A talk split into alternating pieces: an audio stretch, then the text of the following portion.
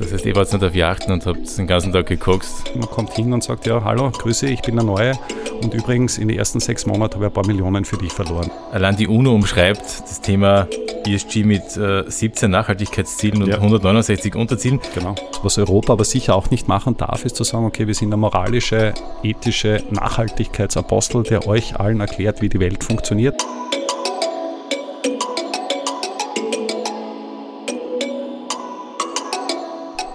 Ja, meine sehr verehrten Damen und Herren, herzlich willkommen zurück zu einer weiteren Folge unseres bildungshungrigen Podcasts Mensch Merkur. Ich freue mich auf eine neue Folge, auf einen neuen Gast. Einem Gast, von dem man wirklich viel lernen kann, vor allem wenn es ums Thema Geld geht. Wie geht man richtig gut mit Geld um? Wie kann man Geld vermehren? Und ich glaube, in Zeiten wie diesen ja gar nicht so schlecht, wo ja von den Staatsschulden auf und abwärts alles nicht so wirklich gut läuft, äh, wo auch privat Konsumschulden, Privatinsolvenzen, das ganze Thema kocht ja aktuell auch wieder sehr hoch.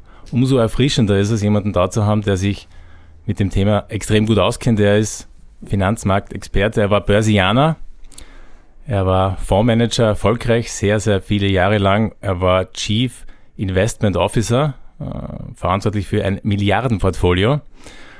Und ja, mittlerweile hat er die Seiten gewechselt, sozusagen vom Turbokapitalisten hin zum, zum Klimaretter. Wir werden darüber reden, wie und wann das Erweckungserlebnis gekommen ist. Ich freue mich, dass er da ist. Herzlich willkommen, Josef Oberkanschnick. Ja, hallo Jürgen, vielen Dank für die Einladung. Freut mich sehr. Hi. Wieder spannendes Gespräch. Wir haben vieles vor, starten aber wie üblich mit einer kleinen Fragerunde zum Lockerwerden. Du weißt Bescheid, du kennst die Fragen nicht, aber. Nein, aber ich werde sie kennenlernen. Ja, definitiv. Wir legen los. Erste Frage. Gold oder Bitcoin? Pui, das ist eine schwierige Frage. Bleibe ich bei Gold. Geld bedeutet für mich mm, Freiheit. Der Euro ist ja, unsere Währung und ja, gewisserweise auch äh, eine, ein, eine europäische Initiative. Am glücklichsten bin ich, wenn? Wenn ich mein eigenes Ding durchziehen kann. In diese Aktien würde ich nie wieder investieren. Ui, da gibt es viele. Sehr viele sogar im Laufe des Themas, aber klassischerweise die, die typischen Internetaktien Ende der 1990er Jahre, wo man äh, ja damals ja einfach das nur gekauft hat aufgrund einer, einer Kursfantasie. Und viele von damals sind ja jetzt mittlerweile absolut vom, vom Kurszettel verschwunden, also ich könnte da gar nicht mehr investieren. Amazon oder Apple? Finde ich beide cool aber vom, vom äh, Businessmodell bzw. vom Ertragspotenzial äh, ja, nach wie vor Apple. Wie viel Bargeld hast du eingesteckt? Es ist äh, unterschiedlich, aber ich habe an und für sich immer, immer genug Liquiditätsreserven äh, mit, um auch bar zahlen zu können. Bin ein absoluter bar, äh, Bargeldliebhaber und dementsprechend ist meine Brieftasche immer, immer gut gefüllt. Wir brauchen eine konkrete Zahl, Josef. Eine konkrete Zahl. Also sag so 200, 300 Euro habe ich mir eingesteckt. Okay. Das habe ich von meinen Eltern gelernt. Ähm, gewisserweise Durchhaltevermögen und äh, nachdem sie ein Familienunternehmen äh, geführt haben über viele Jahrzehnte, was es eben bedeutet, nicht auf den nächsten Tag hinzuhandeln, sondern irgendwo generationenübergreifend zu denken. Kommt es heuer zu großen Zinswende? Ja. Ist die EU ein Zukunftsprojekt? Ja, ein Zukunftsprojekt. Also wie gesagt, äh, ich glaube, dass es äh, aus meiner Sicht definitiv viel Anpassungsbedarf gibt. Es wird sich die nächsten äh, Jahre sicher weisen, wie das da weitergeht, aber ich glaube, dass wir in Europa einfach nur, nur dann bestehen können in, in diesem Machtkonsortium, also zwischen USA beziehungsweise auch den asiatischen Ländern, wenn wir als europäische Einheit auftreten. Also insofern gehe ich davon aus, dass das ein Zukunftsprojekt sein wird. Kann Österreich das Klima retten? Nein. Ist KI in der Finanzwelt sinnvoll? Äh,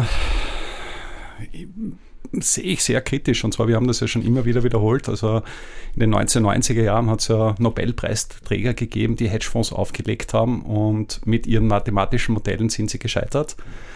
Äh, ich glaube zwar, dass die KI große, große Sprünge machen wird, aber ich glaube trotzdem, dass der menschliche Verstand beziehungsweise auch das menschliche Handeln da durchaus durchaus äh, seine Berechtigung hat und, und auch wertschöpfend im Sinne der, der Investment sein kann. Letzte Frage. Tesla oder OMV-Aktien? Ja, Das ist eine gute Frage. Also natürlich, als, als Österreicher hat man einen gewissen, gewissen Home-Bias, aber in dem Fall würde ich trotzdem Tesla-Aktie nehmen. Ja, das war's, danke. Bist du Tesla-Fan?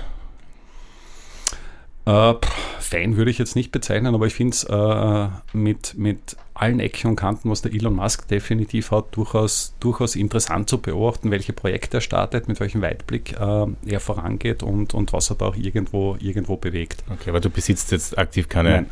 Okay. Gut, Josef, das war der, der knackige Einstieg. Und jetzt wollen wir loslegen. Wie gesagt, ich habe es erwähnt, du bist, du hast eine krasse Karriere, ähm, bist großgehypter, warst großgehypter Fondsmanager.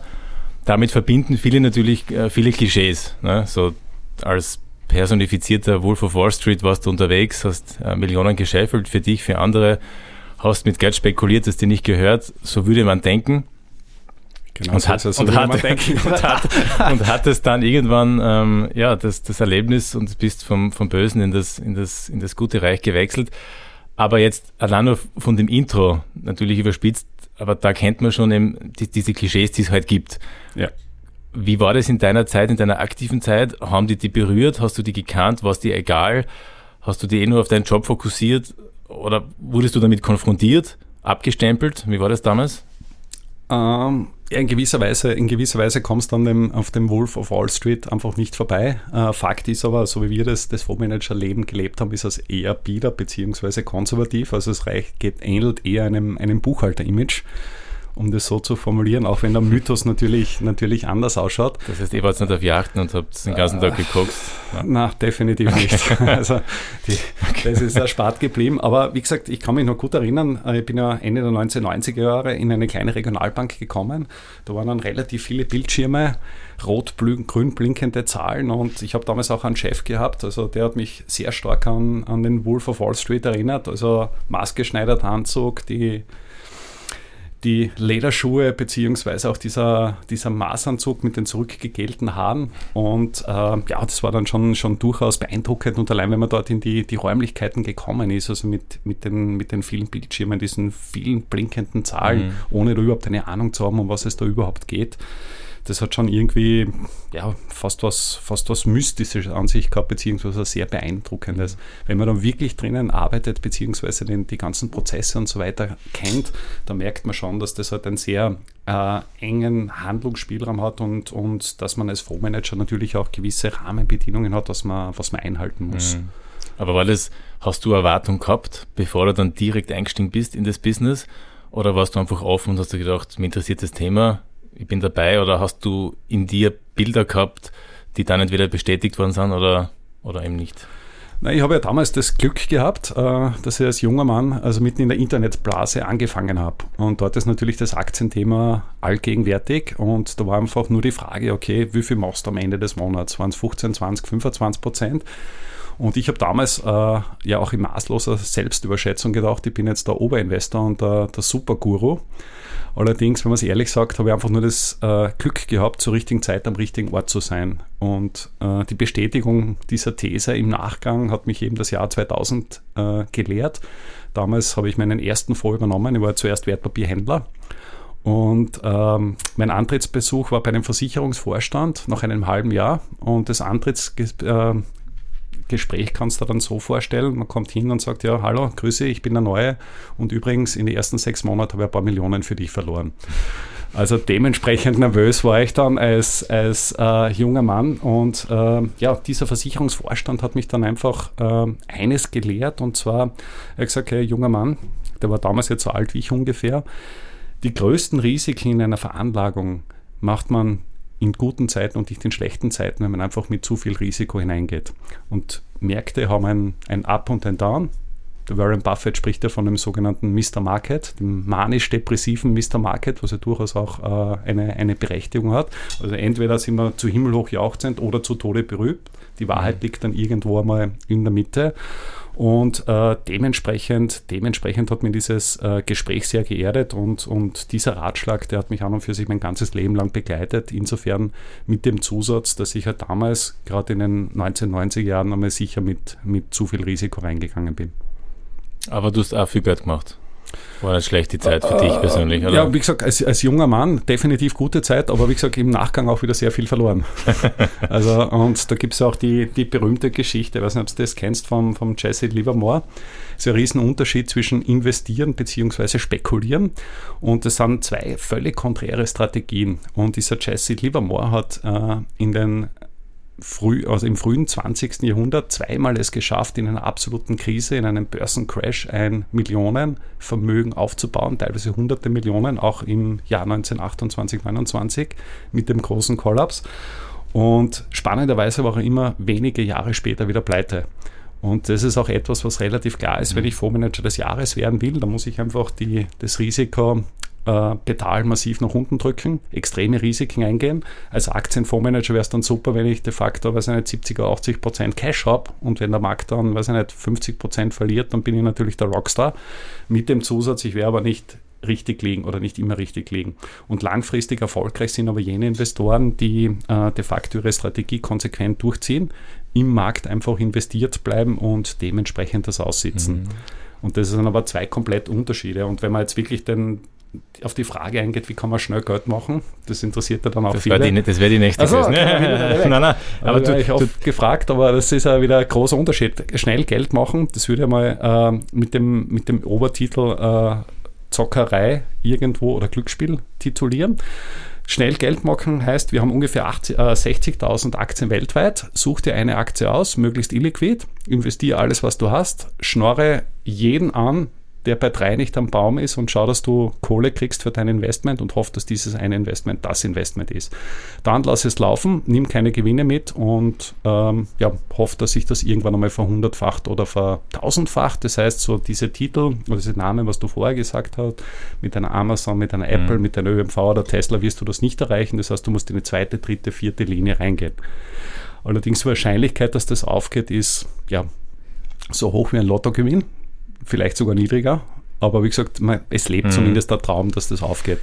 Und bei ja. einem seriösen Investieren machst du genau das Gegenteil. Das heißt, du musst mit äh, einem geringeren Ertragspotenzial einfach rauskommen. Breite Streuung, Risiko bewusst eingehen, Gewinne mitnehmen, Klumpenrisiken vermeiden. Und das sind einfach zwei völlig äh, konträre Geschichten. Jetzt fällt nur mal mein Lieblingswort, äh, Diversifikation. Ja, wunderbar, dass du das so rauskriegst. ja.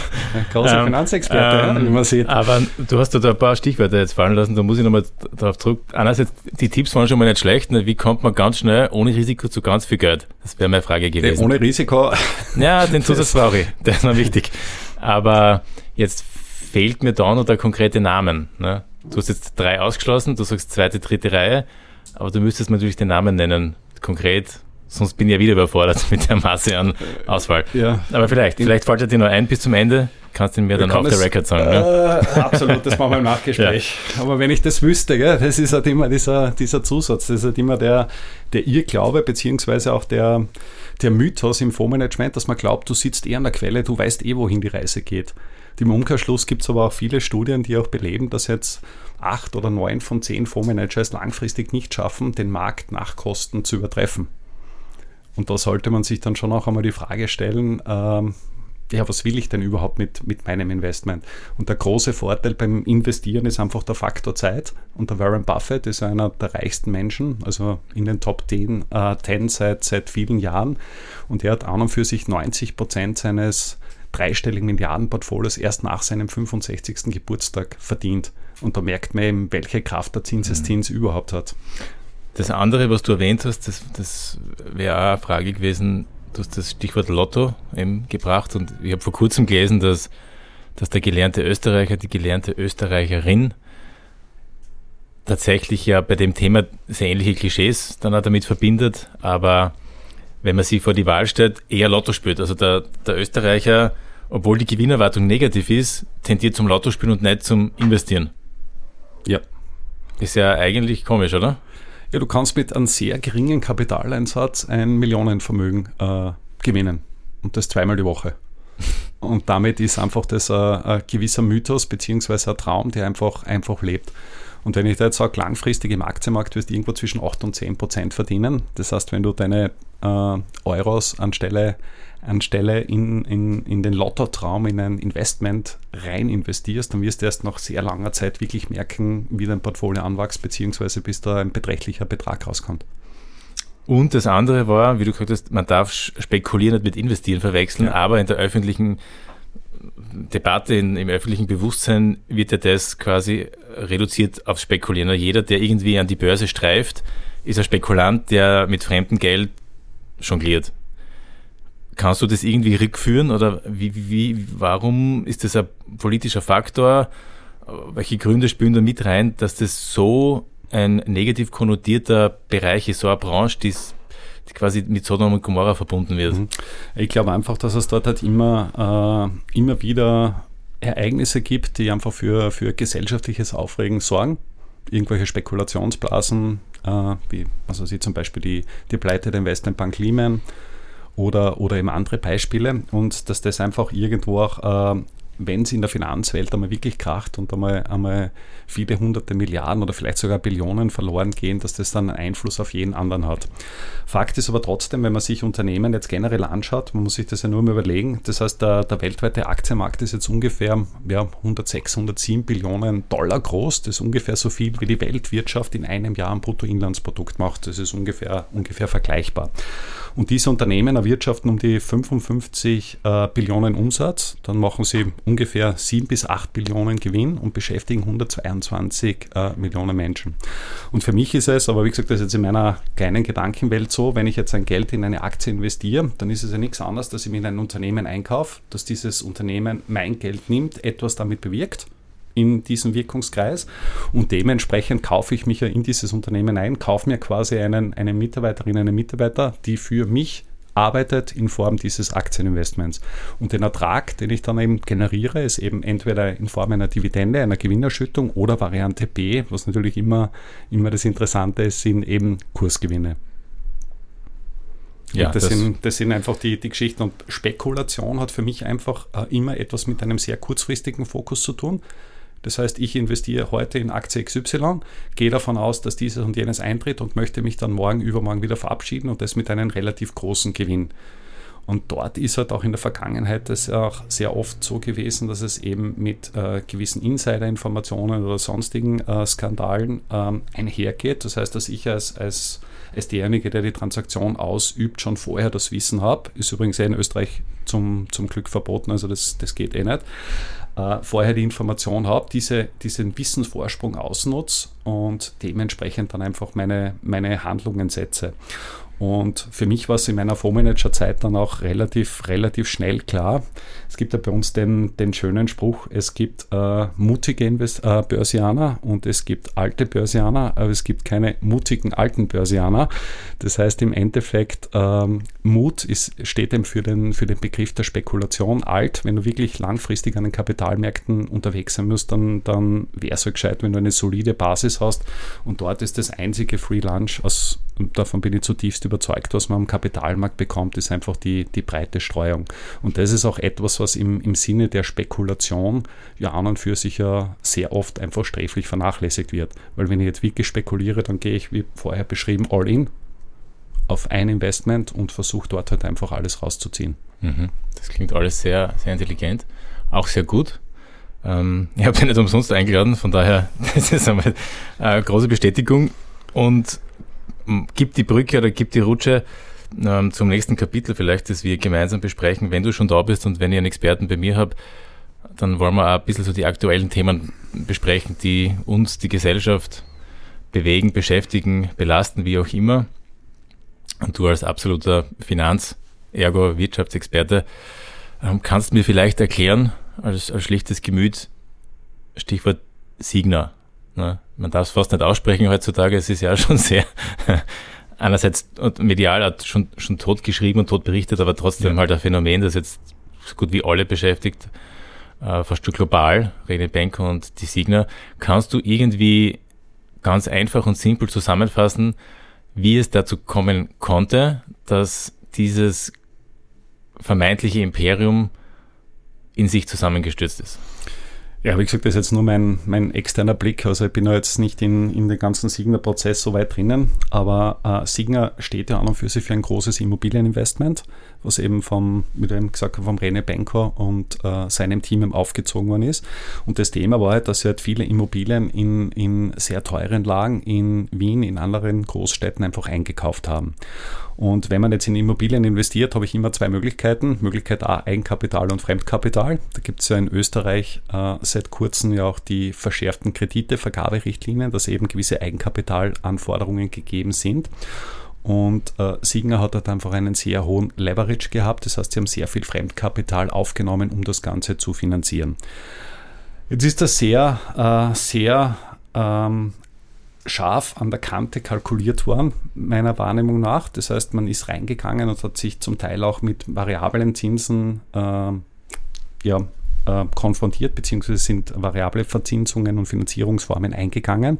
Und jetzt ist es bekanntlicherweise passiert, dass die Inflationszahlen durch die Decke geschossen sind, dass die Notenbanken sukzessive die Zinsen angehoben haben, um eben die Wirtschaft abzukühlen und die Inflation wieder mal einzufangen. Und das bedeutet halt, dass einfach äh, die Finanzierungskosten für all jene, und da kann jeder Häuselbauer, der einen, einen äh, variabel verzinsten Kredit hat, äh, wahrscheinlich äh, das bestätigen, dass einfach die, die Zinsbelastungen deutlich ansteigen. Das heißt, wenn man ein klassisches Beispiel macht und du jetzt 100.000 Kredit offen hast und du jetzt um 4% höhere Zinsen zahlen musst, dann kostet dich das pro Jahr dann schon im Schnitt äh, 4.000 Euro oder ja, um die 350 Euro pro Monat an Mehrkosten, ohne dass du eigentlich einen, einen Mehrertrag hast. Und die durchschnittliche Finanzierungssumme in Österreich ist zweieinhalb bis dreimal so groß. Dann kann man sich schon einmal vorstellen, was das für einen privaten Haushalt ausmacht. Und dann kann man sich schon vorstellen, was das für ein, ein großes Imperium auf, äh, ausmacht, mhm. wenn ich sage, ich habe das. Das zweite große Thema, was wir dort haben, äh, ein Großteil des Geschäftes ist auch darauf äh, hin ausgerichtet gewesen, dass die Immobilienpreise weiter steigen. Jetzt ist es eben so, dass eben durch die Kreditvergaberichtlinien es zumindest einmal zu einer, zu einer ja, Dämpfung der Anstiegsrate gekommen ist, teilweise auch zu, zu Kursrückgängen, dass Immobilien nicht mehr das große Investment schlechthin sind und dass sich das über kurz oder lang auch auf die Preise ausgewirkt hat. Und aufgrund dessen ist es auch so, dass es eigentlich von zwei Seiten her getroffen wäre. Auf der einen Seite habe ich ja höhere Kosten, und auf der anderen Seite sind meine Assets, die ich dagegen stehen habe, meine Vermögenswerte, zumindest nicht so, dass ich eben durch Preissteigerungen eben diese, diese Dinge wieder ausgleichen kann. Und ja, das ist aus meiner Sicht sicher einer der, der Hauptgründe, warum das, das dann auch zusammengefallen ist. Mhm, aber Sie haben natürlich schon ein bisschen davon profitiert, vielleicht aktiv gesteuert, dass die Immobilien dann in, in einer gewissen Phase dann auch höher bewertet wurden. Also das ja. war zwischen 2010 und 2022 war das das absolute Ding. Das heißt, wenn ich jetzt mit, mhm. mit äh, 10 Euro reingehe und 100 Euro ein Immobilienvermögen kaufe und diese Immobilie Jahr für Jahr 5 bis 10 Euro steigen, dann verdopple ich jedes Jahr in Relation zu meinem Kapitaleinsatz, also bei 10 Euro, eigentlich meine, meine Rendite und dann kann ich das relativ schön steuern. Und gerade in Zeiten, äh, wo wo die Märkte rallieren. Das haben wir an den Aktienmärkten auch gesehen. Also ich selbst Ende der 1990er Jahre, da war es ja auch on vogue, das Gehaltekonto zu, zu überziehen, beziehungsweise mit Fremdkapital zu investieren. So nach dem Motto, ja, das kostet mir 7 bis 8 Prozent, mit Aktien verdiene das pro Monat. Also funktioniert, mhm. solange es mhm. funktioniert. Da kann man nicht genug Kredit haben. Nur, äh, ja, der Kredit ist ja trotzdem der siamesische Zwilling der Spekulation. Und das ist halt genau auch im Immobilienbereich meiner Ansicht Aber nach jetzt passiert. Daher auch quasi, es war ein Spiel auf Zeit, weil früher oder später, oder haben die wirklich gedacht, das geht ewig so weiter? So, ja, das, das, kann ich nicht beantworten, aber im Endeffekt ist das dann halt immer so. Und äh, ich habe es am Aktienmarkt selbst miterlebt, also jetzt ohne für die Signer zu sprechen, sondern ganz allgemein, wenn die Gewinne steigen und wenn du mit einer Strategie erfolgreich bist, dann steigt auch automatisch auch die Risikobereitschaft. Und das ist auch etwas, was wir im, Finanzbereich sehr oft sehen und das ist auch total spannend. Äh, Warren Buffett, um ihn wieder mal zu zitieren, sagt zum Beispiel, das ist eigentlich der einzige Markt auf der Welt, wo die Leute davonlaufen, wenn auf dem Schaufenster ein Ausverkaufsticket steht. Das heißt, wenn die Kurse nach unten ähm, korrigieren und man massive mhm. Kursverluste haben, dann kann es davon ausgehen, dass eigentlich sehr wenige noch den Mumm haben, wirklich in den Markt zu investieren. Mhm. Und bei Signer sieht man ja, es gibt dann aber eigentlich kein Exit, oder? Weil dieses Rad dreht sich ja weiter. Du kannst nicht irgendwann sagen, okay, eigentlich, mir, mir jetzt bereichert, jetzt steige ich aus. Ich meine, ja, vielleicht schon, aber zu sagen, okay, wir haben alle genug verdient, das funktioniert ja nicht, weil das, sind ja, das ist ja in sich selbst ernährendes System über Kredite und wieder und weiter und fort. Ne? Mhm. Also eigentlich gibt es keinen Ausweg. Na gut, im Endeffekt, Ausweg wäre schon äh, theoretisch möglich, also wenn du wirklich aussteigen wollen würdest, äh, im Endeffekt brauchst du nur dein Immobilienportfolio abverkaufen, äh, in den guten Zeiten Kasse machen und das, was überbleibt, aufteilen. Okay. Aber wie gesagt, das ist halt jetzt schwieriger, weil jetzt. jetzt aber, aber grundsätzlich, so wie du es jetzt auch beschreibst, ist jetzt ja nichts Verwerfliches dran. Oder ist da jetzt, weil quasi in der medialen Begleitung ist das ja alles. Äh, ja, aber das ist ein anderes Thema, oder was, was in der medialen Begleitung halt oft, Entschuldige, dass ich da reingrätsch, äh, auch angeprangert ist, wie die ganze Struktur aufgebaut ist, wer die Entscheidungsträger waren, welche Rolle der Rene Benker jetzt wirklich gespielt hat, also ohne eine Organfunktion zu haben, trotzdem Entscheidungen zu treffen, verspätete, äh, verspätete Bilanzen zum Vorlegen und so weiter. Das sind ja dann wieder, wieder mhm. andere okay. Baustellen. Okay. Ja, dann, oder geht es eher um das Thema, wenn wir jetzt im ESG-Bereich sind, um das Thema Governance, also Unternehmensführung, mhm. wie man das Ganze aufsetzt. Aber das ist sehr oft so, dass der Schneeball dann halt immer größer wird und das sieht man dann bei, bei vielen Dingen. Also gibt es ja mhm. andere Beispiele und wenn der Schneeball irgendwann einmal groß genug ist und ein, ein großer Teil wegbricht, dann, okay. ja, dann Na, ist das halt nicht mehr aufzuhalten. Wir wollen jetzt eh keine Signalaufarbeitung, aber interessant von dir zu hören, wie du das äh, einschätzt. Vielleicht ganz kurz ein paar, ein paar Stichwörter in den Raum werfend. Äh, höhere Steuern findest du grundsätzlich gut oder, oder schlecht in einem Hochsteuerland wie Österreich? Ich glaube, wir sind in einem Hochsteuerland. Ja. Und, äh, Geht da noch was nach oben oder sagst du es eigentlich schwierig an der Stelle? Ja, wie gesagt, aus meiner Sicht ist das einmal definitiv schwierig. Also ich würde eher, eher mal danach trachten, oder das wäre zumindest mein Ziel, dass man sich einmal überlegt, okay, jetzt habe ich die Steuernahmen und wie setze ich die jetzt sinnvoll ein, beziehungsweise wie verwende ich das ganze Thema, bevor ich dann immer sage, okay, jetzt haben wir ausufernde Budgets, wir haben an und für sich ein chronisches äh, Budgetdefizit, wir haben stark steigende Schulden. In Zukunft kann man davon ausgehen, dass eben durch die, durch die höheren Zinsen auch die Refinanzierungen teurer werden, also die Staatsbudgets werden noch weiter angespannt werden. Wir haben das Thema Demografie, was dort natürlich im Raum steht. Und äh, ja, das sind einfach sehr viele Hausaufgaben und da muss man sich einfach einmal die Frage stellen, wie geht man mit dem Geld um? Und das ist ja immer, immer relativ einfach, dann immer nur die Steuern zu erhöhen und, und nicht einmal zu schauen, ja, wie setze ich das jetzt irgendwo einmal sinnvoll ein. Mhm. Und da ist sicher die Politik oder die, die Entscheidungsträger mal gefordert, in der Richtung aktiv zu werden. Das heißt, das ganze Thema kostet, was es wolle, das ja so das neue Normal schon ist. Also nicht nur in Österreich. Zeit, gell? Ja, Österreich, EU und überhaupt, äh, siehst du auch irgendwie dann in der Sackgasse angelangt. Ja, im Endeffekt ist es ja auch nichts anderes als ein Moral Hazard, auch wenn ich diese, diese Verschuldungsstruktur hernehme. Natürlich kann ich meine Schulden immer weiter erhöhen, ob als Privatperson, als Staat oder was auch immer, das ist klar. Aber irgendwann ist halt einfach der Punkt erreicht, wo es dann halt massiv, äh, massive ähm, Einschnitte in meinem subjektiven Leben haben wird. Und die EU hat ja nicht umsonst irgendwann einmal vor ja, einigen Jahrzehnten mittlerweile einmal als Schuldenobergrenze diese 60 Prozent in Relation zum BIP äh, einmal als Obergrenze definiert. Mittlerweile gibt es ja sehr wenige EU-Länder, die überhaupt drunter sind. Selbst der, der äh, ja, der große Riese Deutschland ist, ist drüber. Und es gibt ja auch Studien, äh, die besagen, dass ab 90, 95 Prozent äh, Verschuldung in Relation zum BIP das schon massive Auswirkungen auf das, auf das subjektive, auf das subjektive Ausgabenverhalten der Staaten hat. Und ein Weg dessen, um sich eben die, den Schulden oder der Schuldenlast zu befreien, ist halt sicher auch das Thema Inflation, dass ich mich weginflationiere, wie man so mhm. schön sagt. Ja, na, also man, man hört es, Entschuldigung, man hört es ja eh schon, eh schon lang, dass irgendwann so jetzt ist das Ende erreicht und noch mehr Schulden und wenn man, wie gesagt, von Maastricht auf und abwärts die Dinge ignoriert, nur dieses, wann ist es wirklich dann so oder wann gibt es den Kollaps, ja, mhm. das wird dann doch äh, professionell ignoriert, muss man sagen. Also jetzt nicht nur in Österreich, sondern halt auch auf EU-Ebene. Absolut. Ähm, du hast jetzt auch keine Prognose und an Tag X, wo du sagst, an, in dem Jahr Na, wird der große Kollaps kommen. Du kannst jetzt einmal relativ einfach sagen, wenn du jetzt in, in Österreich hergehst und sagst, wir haben äh, gute 300 Milliarden an, an Schulden, wenn du sagst, äh, jetzt 2, 3 Prozent höhere höhere Refinanzierungskosten, bis das einmal durchläuft, dann kostet uns das so viel wie die letzte Steuerreform. Einfach das, was uns jetzt da an an mehr, mehr Aufwand überhaupt mhm. ansteht. Und das ist dann schon ein Thema.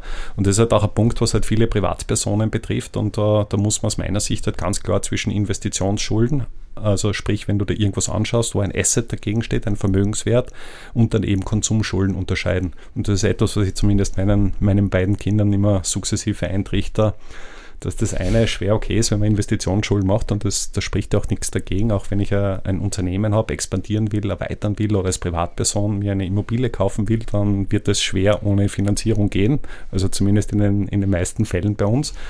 Wenn es aber darum geht, dass eben Konsumschulden wie das klassische Handy oder der Flatscreen oder das Auto oder was auch immer dort überhand nehmen, dann merkt man das ja auch immer bei dem Haushaltsbudget. Das heißt, ich habe natürlich ein gewisses Einkommen und je mehr davon für Konsumschulden aufgehen, desto, desto krasser ist es. Und meiner, meiner Wahrnehmung nach ist da doch ein bisschen ein Umdenken äh, was wir aktuell erleben, also sprich, dass Europa sehr stark Richtung Amerika geht von der Denke her und dass einfach Konsumschulden bei uns über, überhand nehmen im Vergleich zu vor, weiß nicht, vor mhm. 20 oder 30 Jahren.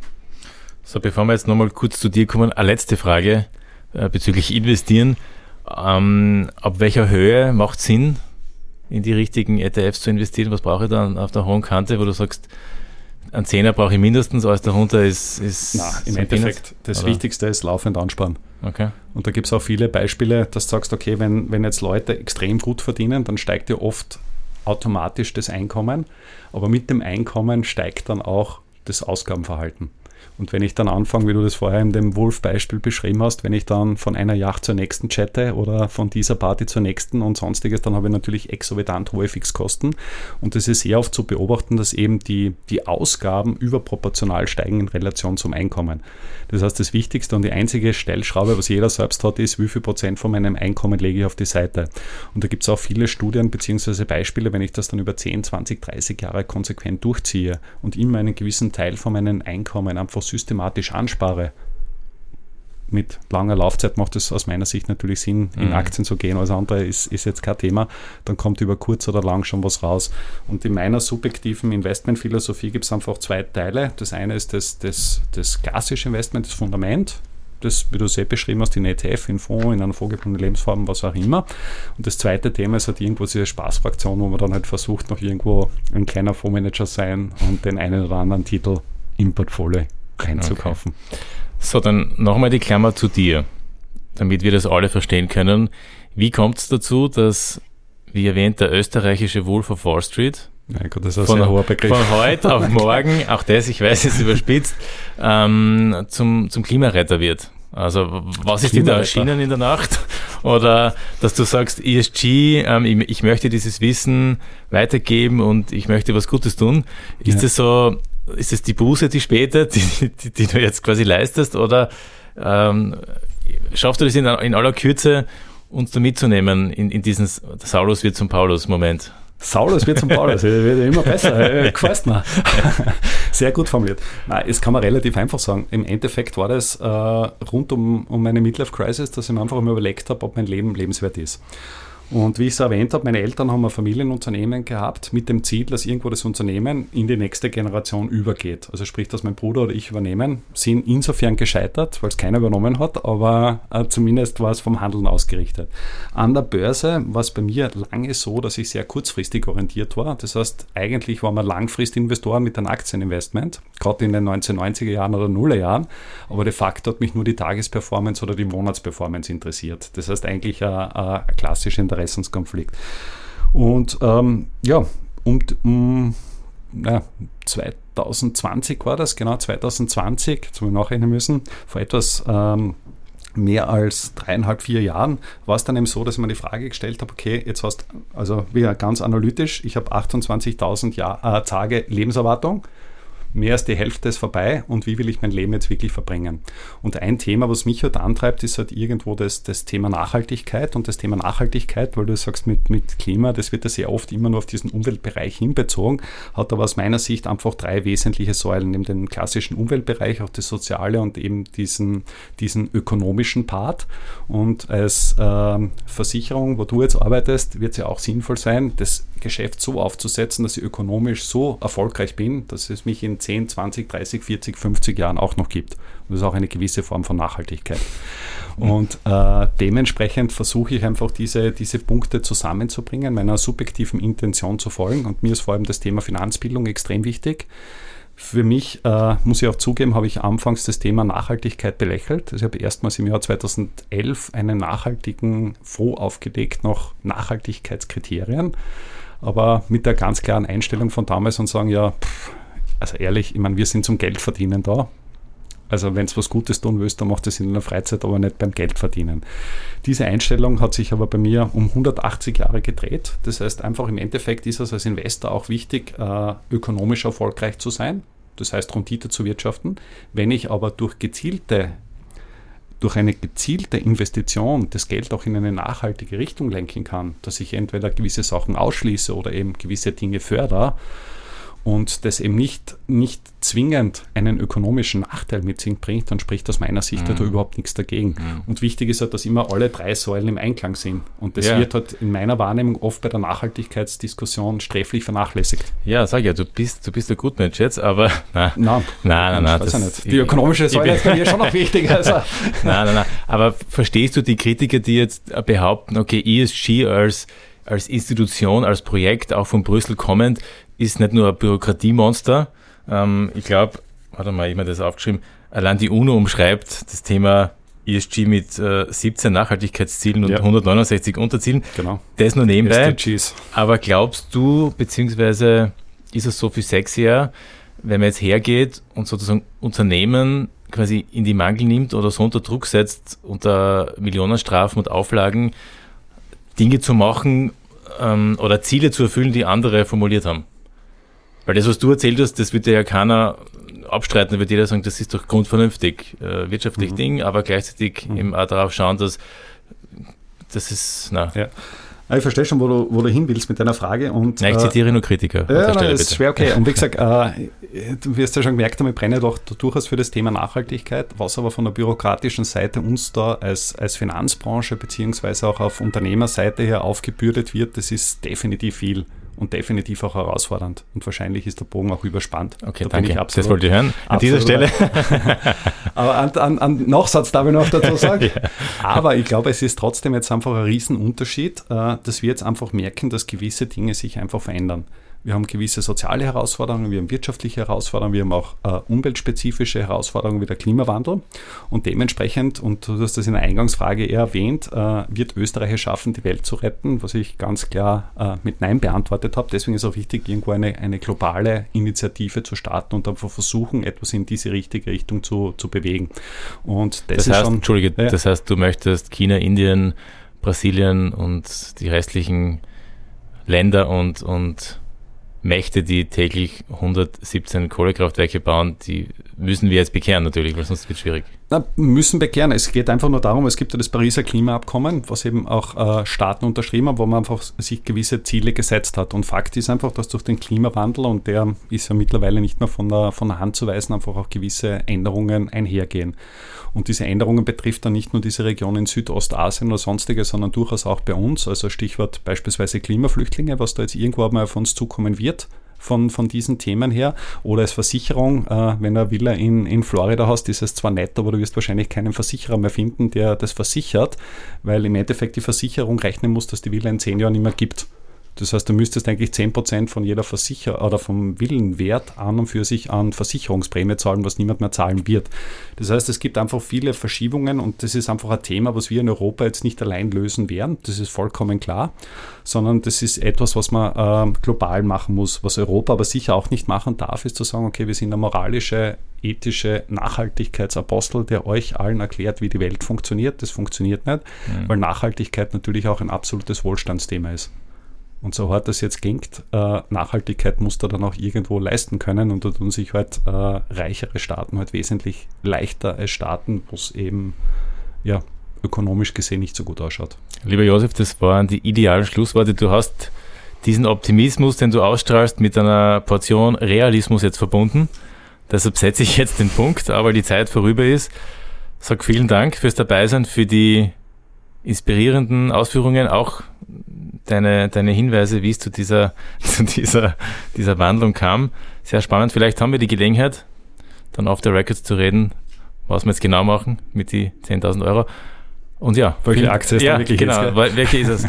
ähm, ja, vielen Dank fürs Dabeisein, Josef, und bis zum nächsten Mal. Ja, vielen Dank für die Einladung. Ciao. Danke dir.